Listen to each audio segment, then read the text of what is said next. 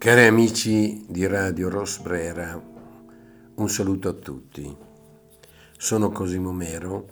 e oggi volevo con voi introdurre una poesia di Guido Guinizelli perché è stato l'iniziatore della scuola del Stil Nuovo a cui poi hanno partecipato Guido Cavalcanti, Dante Alighieri, Lapo Gianni, Gianna Alfani, Dino Frescobaldi e Cino da Pistoia. Era sicuramente un sodalizio di giovani, quasi tutti eh, studenti potremmo oggi dire all'Università di Bologna, ma molti di loro erano di origine toscana, fiorentina i quali si erano già un po' esercitati sulla poesia cosiddetta sicolo-toscana o, o guittoniana, cioè quella poesia detta anche di transizione tra i siciliani, di cui abbiamo parlato a proposito di Jacopo D'Alentini, e, e propriamente l'ambiente delle città toscane, dove eh, diciamo alcune importanti novità avvengono sul piano della concezione della gentilezza e della cortesia, la quale gentilezza è nell'animo degli uomini e non più nei diritti della nascita e del censo. E mm, così come era rappresentata dai provenzali inizialmente e poi anche dalla poesia cortese nata in ambiente siciliano alla corte di Federico II. Qui invece siamo nell'ambiente cittadino, la realtà è cambiata, è mutata e nuovi protagonisti stanno nascendo, i quali sono, come dire, borghesi per lo più, comunque appartenenti ad una piccola nobiltà e non vivono nelle corti ma, come ho detto, vivono nelle città hanno un rapporto con la, con la formazione universitaria e mm, col pensiero filosofico, teologico, discutono tra di loro. È nata e sta nascendo una nuova definizione di cultura e di umanità. Però tutti questi giovani, come credo i giovani di ogni tempo, si innamoravano e gli stinnovisti cercavano di capire qual era la scaturigine di questo fenomeno, perché volevano definirne l'origine e la natura dell'amore. Gioia e tormento amoroso, contemplazione entusiastica della bellezza della donna, passione conturbante, sono tutti fenomeni ricondotti a quel complesso di rappresentazioni mentali che generano il sentimento d'amore. L'analisi quindi di questo fenomeno coinvolgeva tutti e tutti ne volevano dare una spiegazione. Importante è quella canzone manifesto al cor gentil Rempaira sempre amore, che mm, fu un po' la canzone manifesto di questo nuovo e interessante fenomeno spirituale e poetico. Guido Guinizelli, iniziatore, era nato a Bologna tra il 1230 e il 1240. Fu, come sappiamo, giudice e mm, fu, come dire, partigiano della famiglia Lambertazzi, che erano ghibellini, e mandato in esilio a Monselice. Morì intorno al 1276. Non sappiamo moltissimo della sua vita. Sappiamo invece, come dire, molte altre cose che si riferiscono alla sua poesia. Una poesia dove eh, l'atteggiamento di riflessione sui sentimenti e la passione intellettuale con cui definisce il proprio animo e gli effetti che l'amore produce in esso sarà, come dire, una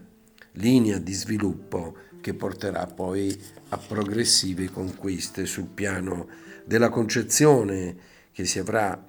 della donna e della concezione anche che si avrà della poesia, che diverrà non a caso sempre più dolce.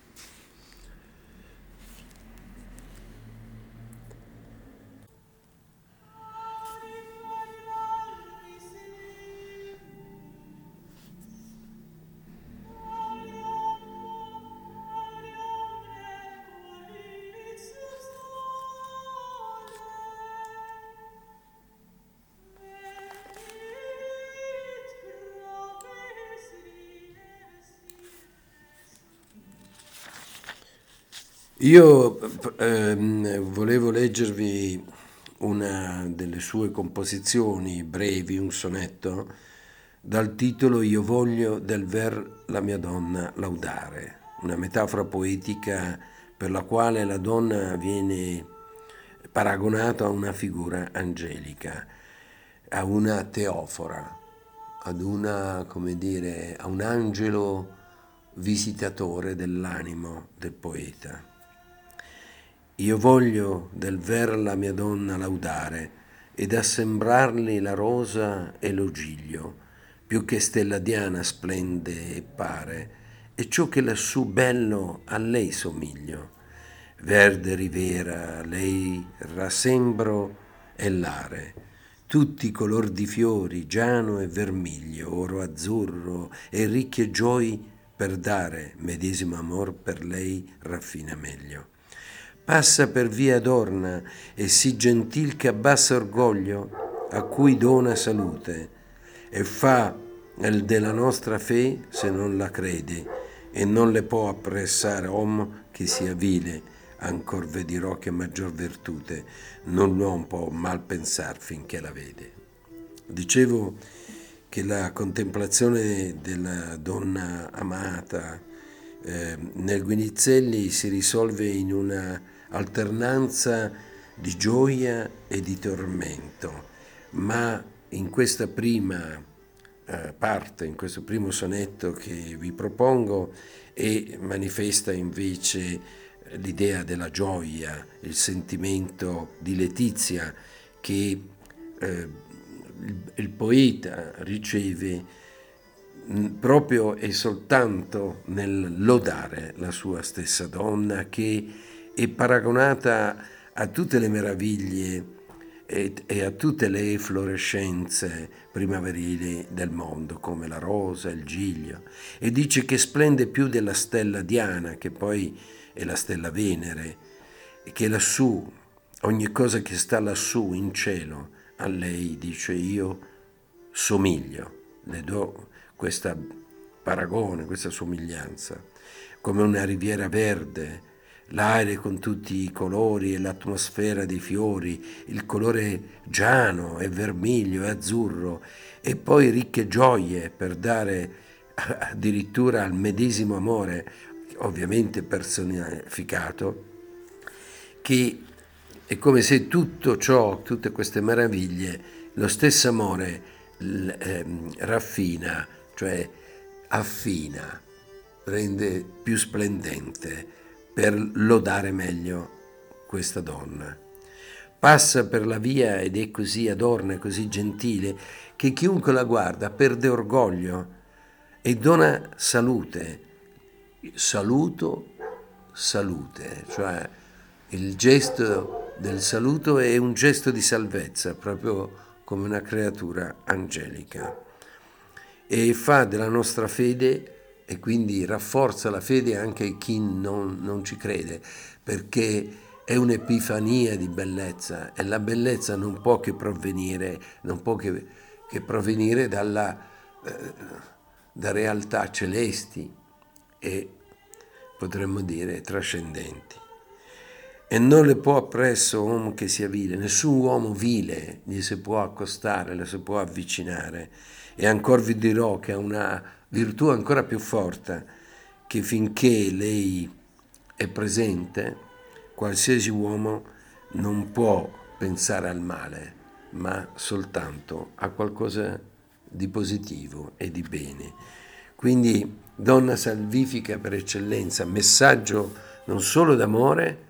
ma è messaggio anche di salvezza. Questo è, il, è uno dei temi fondamentali che poi saranno sviluppati eh, in seguito anche e maggiormente da Dante. Però, come ho detto, eh, insieme alla contemplazione della bellezza, però non manca anche una conseguenza che spesso i poeti sentono, che è quello dell'amore passione e del suo tormento. Ma rimandiamo un approfondimento poi di quest'altro concetto ad un altro eh, appuntamento, un altro incontro in cui parleremo poi di, del poeta che è stato, eh, come dire, tormentato dall'amore in modo, eh, come dire, veramente forte, al punto tale da non poter che parlare dell'amore come una forza impetuosa e annichilente. Grazie e a risentirci alla prossima puntata.